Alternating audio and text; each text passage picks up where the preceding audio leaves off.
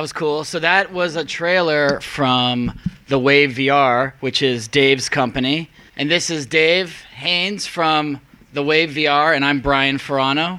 And thank you guys for coming out today.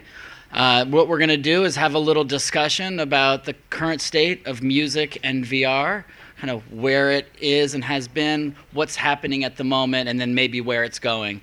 And um, and Dave and I just met uh, about a half hour ago, but I've been a huge fan of The Wave. Um, and I'll give you a quick background on me. So, I come from the music industry and have been working in a lot of different um, technologies over the last decade that interact with the music tech world, whether it's ticketing, merchandise, um, different technologies that were affecting the music industry. And I fell in love with virtual reality and augmented reality in about 2014, and I've been slowly kind of watching it as it uh, fulfills some of its promises to the to the industry.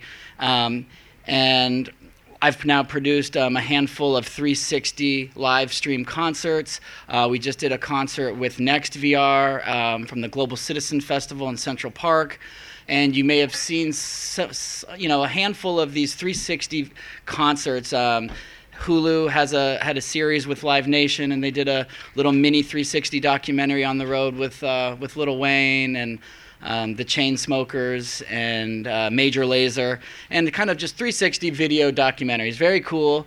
Um, and I, I believe that a lot of people, when VR first hit, thought that that's what was going to happen. We were going to be 360 in the studio, on stage, playing next to Paul McCartney, and that was going to be kind of the big moment for VR and music. And it is. It's really, really cool, and it's been a lot of people's first experiences, but it's clearly not even the tip of the iceberg of where it's going, and not really the tip of the iceberg of what inspires, I think, you and the, and the wave, and some of the things that we want to talk about today. So, um, can maybe throw it to you for a little intro, Dave. Yeah, so just a, a, bit of my background. So um, I actually worked in the music industry for, for many years. Saw the digital music completely destroy the, the physical space. My first job actually ran a, a physical record store, so selling good old fashioned vinyl. And then fast forward to uh, 2008, was part of the founding team at SoundCloud, just as the, the web was completely disrupting um, uh, music. So now I found myself in, in 2017, and we've got this completely new technology platform, um, virtual reality and mixed reality, however you want to define it. Um, and yeah, kind of really excited to be working with the with the team at the Wave. Um, I just joined recently, but I think it's uh, it's a, an amazing opportunity because all of a sudden you have a new platform to do something completely new. Um, so yeah, very exciting. Uh, just a shout out to Clark as well, who's in the front, who's part of the founding crew at the Wave. So he's he's around if anyone wants to say hi afterwards.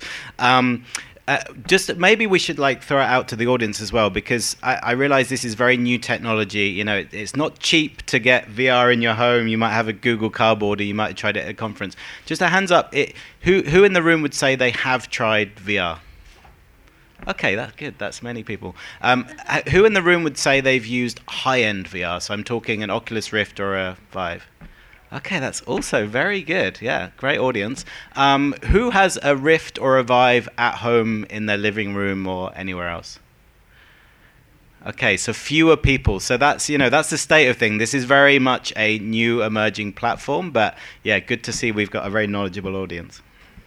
So Dave, maybe um, a good kind of starting point is talk a little bit about the type of music experiences that the Wave wants to create um, and is creating, and just for it sounds like we have like a super um, savvy and educated crowd on VR, but just how it's it's not live concerts. This is not 360 concerts from your living room. The way VR is a whole new way to visualize a, a concert and, and attend a concert. Yeah, yeah, yeah. Interesting question. So I think the, the, really interesting thing is whenever you see a new kind of shift in technology from one platform to the other, the first instinct for people is to try and replicate what had been done on previous platforms and just jam them into the new technology.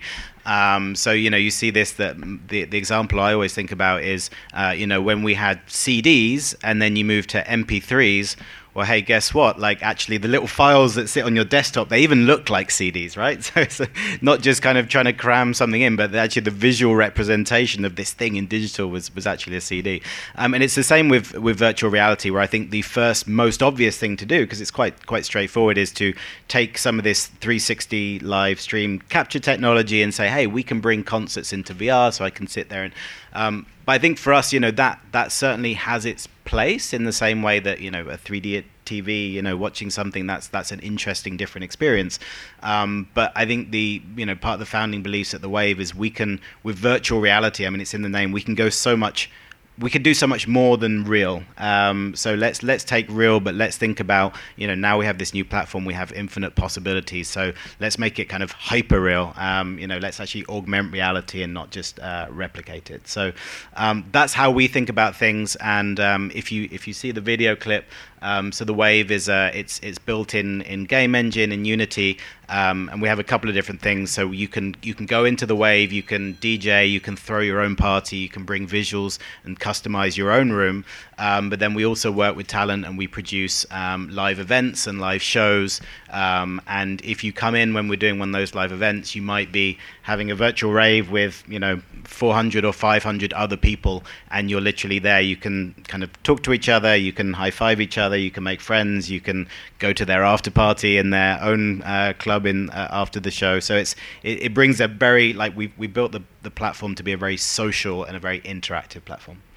I think it's uh, it's important you say social there because that is clearly um, a major part of your platform, and social seems to be the word everyone in VR is is using right now. Because why else am I going to put some of this clunky hardware on on a daily basis if it's not to have a intimate social connection with somebody um, and what is what is going to be our version of streaks in VR and so when I go to a concert it is social. I'm, I'm with I'm with my crew and we're having fun and it's and you meet new people and it's very social. And so um, I'm wondering what is the reaction of the attendees in these experiences on the social side of it. Yes, I'm watching an awesome concert and it's trippy, but what, what's my reaction with you or my friend in Denver uh, what are some of the feedback you're getting? Yeah, I mean, it's been really interesting to, to go in and, and go into these shows and see how people are interacting. I think the first thing is, you know, when people first go in, there's still that wow moment of like, wow, I'm in VR. So even just kind of, even just being able to stand in front of a mirror and, and see your avatar and wave at yourself, like that, that already kind of, uh, kind of blows people's minds for the first time. But then the second and the third time, it's about yeah, building up, building up friends. And it, it's funny when you go into one of the live shows, you'll see on the dance floor there'll be kind of little groups or four or five people all kind of dancing and chatting to each other. Um, and we've we've really built the platform to try and maximize on those social interactions. So um, we have these different things. We have uh, toys and, and these things called trips. Uh, we first of all called them virtual drugs, but thought that might not be quite quite the right name, so we called them trips. But these are things that you can actually purchase within the Wave, and then you share them with somebody else. So while I'm watching this show, we can take a trip together, and we're all of a sudden thrown off into this other kind of crazy virtual world. But you know, when you're there, if I'm in my if I'm in my lounge at 3 a.m. in the morning in London, and I've just met some you know dude from Seattle, um, you know, to to be immersed in that experience is like yeah, it's like you're making friends. Uh, and then my experience was when I went back to the next show. All of a sudden, there's three or four people that I know that's like, "Hey, how are you doing?" Like, you know, great to catch up. So it is. It's it's quite strange at first to be in a virtual world with other people, but it soon becomes uh, soon becomes a much much more natural thing. Uh, that's really interesting. So. Um, let's talk a little bit about hardware because I think it's a big part of the music story. So, um, has anyone seen the Bjork VR experience? It's one of the big music experiences. And did you see it on mobile, or did you did you actually experience it in the Vive or or the Rift? Uh, okay, so well, let me ask you this: What is the best music VR experience that you, you've guys seen? Has anyone got anything out there?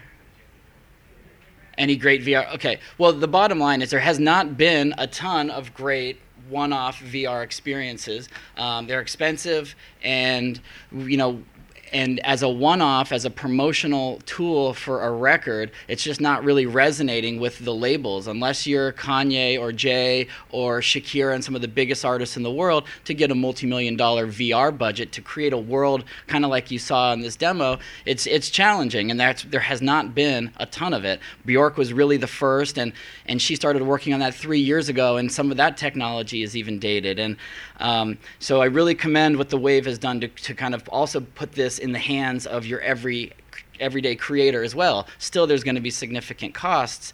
Um, do you see a day when the wave is uh, is it enhanced as the technology untethers us from the desk? So with the new Oculus standalone headset, does the wave become better and more social, or is it does it require kind of the, the high end uh, kits at this moment? Yeah, that's a, a, really good question, and it was a question we had to ask ourselves. You know, which which platforms do we want to build for first? And you know, let's face it, there there isn't. You know, the, the distribution is still growing at this point. So uh, we we develop for high end because you know we take full advantage of room scale, so we can be properly moving around, we can be talking to each other.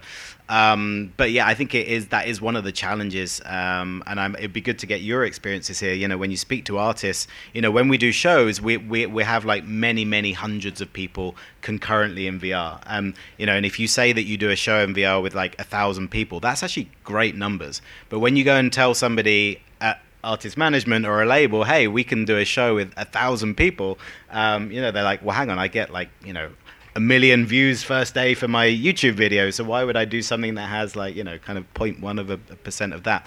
Um, so I, would be interested, you know, maybe turn around the question when you speak to artists, what are they looking at? What are their incentives when you put together things for them? Sure, there was kind of two waves, um, no pun intended, of kind of the the VR excitement. So about nine months ago, every single music artist in the world needed to try VR and wanted to do VR and didn't know really how or why. But there was this like moment like they were missing out if they weren't at least experimenting in VR. VR.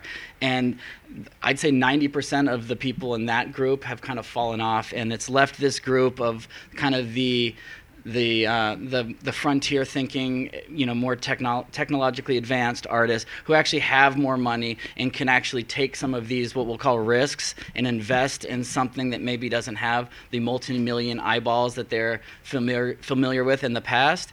Um, and so it's really it's really finding those artists who really understand the platform, want to do something not just for the gimmick, but actually think that you know this would actually enhance my artwork and and take my album, or if we're even going to call them albums anymore, but take this musical piece to the next level. So, I think um, the people who are experimenting now are um, are really kind of trying to make the the medium happen. And hopefully, you're getting a lot of those artists that are coming under the wave and wanting to do that with you guys as well. Yeah, definitely. I think you know for us, it's um, you know it's very much still in its early phase, but we we work with artists where you know they have a, a strong aesthetic or a strong visual or a strong following, where all of a sudden doing something in VR just opens up a whole new outlet um, yeah. to do something. And I think the the really exciting thing, and um, you know, when you look at future opportunities for VR and the way we're doing the live shows and bringing artists onto the platform, like this is this is totally new ground for them. This is a new medium. It's new kind of it's new business opportunities. If you can say, hey, look, like you're doing, you know, a stint of like 12 gigs, well, hey, you can do your 13th gig um, in VR and suddenly play to a global audience. We actually had an artist called Ash Koosha on Ninja Tune, uh, and we produced a, a, show for him in VR. Now, only months before, he'd had to cancel his US tour because of he's a, an Iranian uh, born artist. So, with the Trump immigration wow. laws, it, it, restricted him from coming in. So, all of a sudden, we can use virtual reality cool. cross borders, and he can play to an audience in the US. You know, albeit only the ones who have who have access to um, you know headsets at home. Um, but you know, it's it's those sorts sorts of um, opportunities. And I think when we saw the first wave of digital from like physical to um, to the web, it was all about oh well this is just replacing the existing revenue streams like this is just replacing like being able to go and buy a cd well i think with with vr it kind of just opens up completely new um, opportunities both creatively uh, and and in a business sense as well. So we're, we're we're super excited about that, and hopefully we can work with artists who have that vision uh, and want to want to explore the medium creatively with us as we learn about what works and what doesn't. That's awesome. Uh, do we have time for one or two quick questions? All right, we got time for one question. So oh, we can be, have a few more. Better be awesome. Got a question right here. Awesome. No, I, I really enjoy it. I've been in there a few times. Uh, love it. So, what, what's your biggest hindrance to growth right now? Is it is it uh, on the artist side, or is it just uh, accessibility for for the uh, the high end 6DoF systems? Yeah, so I mean, we're, we're still in we're still in early access um, and just in the US only at the moment. Um, but we're you know we're deliberately keeping a, a, reasonably steady pace. So we, we do regular shows, we have a community building. But yeah, I think in terms of in terms of really hitting scale, um, which isn't what we're focused on at the moment, but when when it does come to looking at um, you know creating a much bigger reach obviously the fact that there is only uh, you know kind of X million number of high-end headsets that is a barrier. Um, you know we think about I think Q4 is going to be interesting. There's more content out in the market, so there's more reason for people to go and buy high-end headsets. But it's still very much a gaming audience. Um, it's rare for a family to have a VR unit in their in their living room. Um, but 2018 you have you have uh, Windows opening up its VR ecosystem. Um, Oculus just announced the Oculus Go, and uh, they're really exciting. They're making progress with the Santa Cruz like Vive, I'm pretty sure have some you know really interesting kind of you know standalone and more accessible things. So I think you, I think you could look at Q4 2018 as being a time when you know more of this audience would suddenly take their kind of experiences they've had and actually bring them into the home. Um, one thing that we are looking at though is is also just kind of location based entertainment and out of home. So there's no reason why the Wave can't live in a VR arcade or can't live in a tent at Coachella. So there's ways for us to bring VR to those people, um, if that makes sense.